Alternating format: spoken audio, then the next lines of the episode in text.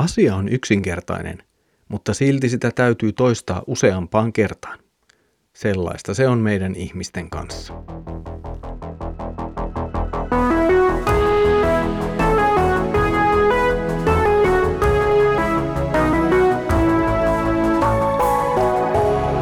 Kirjoitusten pauloissa. Tervetuloa taas mukaan Kirjoitusten pauloissa Raamattu-podcastin pariin. Minä olen Mikko ja katselen teidän kanssanne yhdessä Markuksen evankeliumin jakeita. Mukavaa, että olet tullut taas mukaan. Edellisellä kerralla katselimme opetuslasten, tai lähinnä Pietarin ja Jeesuksen välistä keskustelua opetuslasten tulevasta palkasta. Tänään palataan takaisin teemaan Jeesuksen kärsimyksestä, kuolemasta ja ylösnousemuksesta. Luemme nyt Markuksen evankeliumin 10. luvun jakeet 32-34. Kun he sitten nousivat Jerusalemiin vievaa tietä, Jeesus kulki muiden edellä. Opetuslapset olivat ymmällä ja heidän perässään kulkevat ihmiset alkoivat pelätä. Silloin Jeesus kutsui taas luokseen 12 opetuslastaan ja alkoi puhua heille siitä, mitä hänelle oli tapahtuva.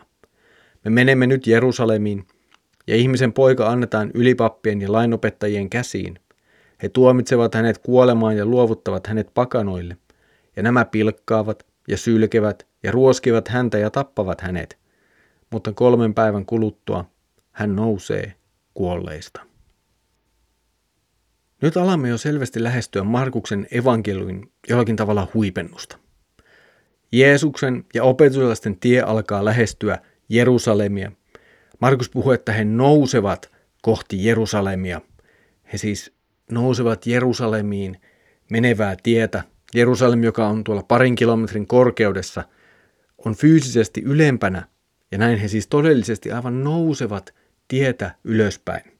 Tämä myös kertoo, että he ovat jo tavallaan lähestymässä sitä paikkaa, Jerusalemia, jossa sitten nämä viimeiset tapahtumat ottavat paikkansa. Jokin tuolla matkalla sai sekä opetuslapset että muun Jeesusta seuraavan väen hämilleen jopa pelkäämään. Opetuslapset ovat jotenkin ymmällään ja hämellään. Ja tämä reaktio on sellainen reaktio, joka yleensä liitetään Jumalan pelastustekoihin. Ihmiset reagoivat tällä tavalla, kun Jumala tekee jotakin.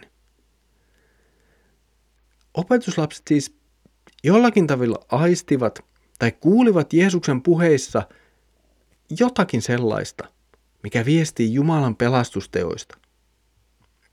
Muu seuraava kansa taas sen sijaan näyttää aistivan ja odottavan jonkinlaista suurempaa konfliktia Jeesuksen ja juutalaisen hengellisen johdon kanssa Jerusalemissa. Ja he pelkäävät sitä, että mitä tästä nyt sitten seuraa. Nämä reaktiot myös luovat kehyksen sille, mitä Jeesus tässä nyt sanoo sitten jatkossa. Jeesus ei edelleenkään puhu kuolemastaan ja ylösnousemuksestaan julkisesti koko joukolle. Hän ottaa nyt taas opetuslapset, siis ne 12 erilleen, ja alkaa kertoa heille, mitä Jerusalemissa tulee tapahtumaan.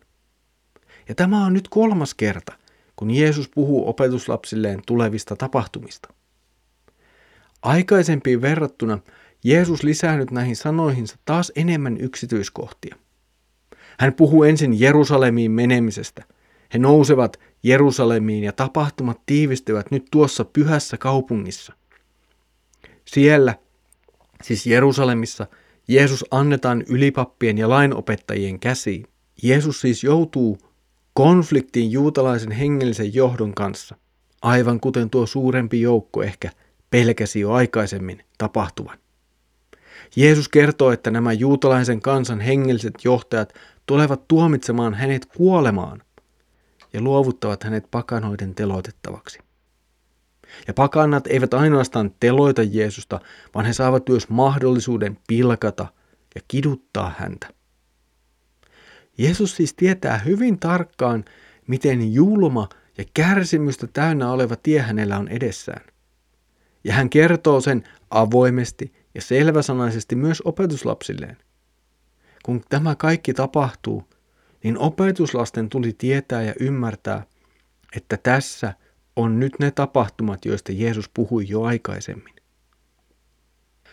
Jeesuksen puheessa kaikki ei kuitenkaan pääty pelkästään kärsimykseen ja kuolemaan.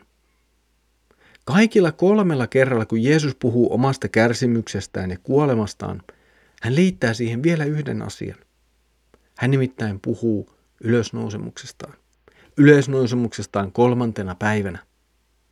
Kuolema ei ole loppu, se ei ole päätös, se ei ole voittaja. Kuoleman jälkeen seuraa jotakin, seuraa ylösnousemus, ja siitäkin Jeesus puhuu ja kertoo jokaisella näillä kolmella kerralla. Kaikella sillä, mitä Jeesus tässä kertoo, on myös vahva vanhan testamentin tausta. Jeesus mainitsee ja käyttää itsestään termiä ihmisen poika ja liittää näin tuon tekstin vahvasti myös Jesajan kirjan luvun 53 kärsivään palvelijaan. Tuo kärsivä palvelija ei kärsi omien, vaan toisten pahojen tekojen tähden. Jeesus ei tässä kohtaa toki korosta näiden tapahtumien syitä tai perustaa, vaan keskittyy to- toteamaan nämä historialliset tapahtumat, jotka olivat siinä hetkessä toki vielä edessäpäin. Mutta juuri tämä vanhan testamentin linkki auttaa meitä ymmärtämään, että mikä näiden tapahtumien merkitys on. Näissä tapahtumissa, siis Jeesuksen kuolemassa ja ylösnousemuksessa, on kysymys syvimmiltään Jumalan pelastusteoista, siis siitä, miten Jumala haluaa pelastaa ihmisen.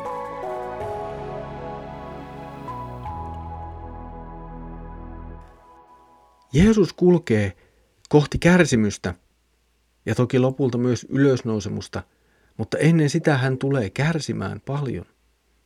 Jeesus tietää tämän oikein hyvin ja silti hän suostuu siihen. Jeesuksen ei olisi ollut mikään pakko kulkea tätä tietä. Hänen ei olisi ollut pakko kärsiä.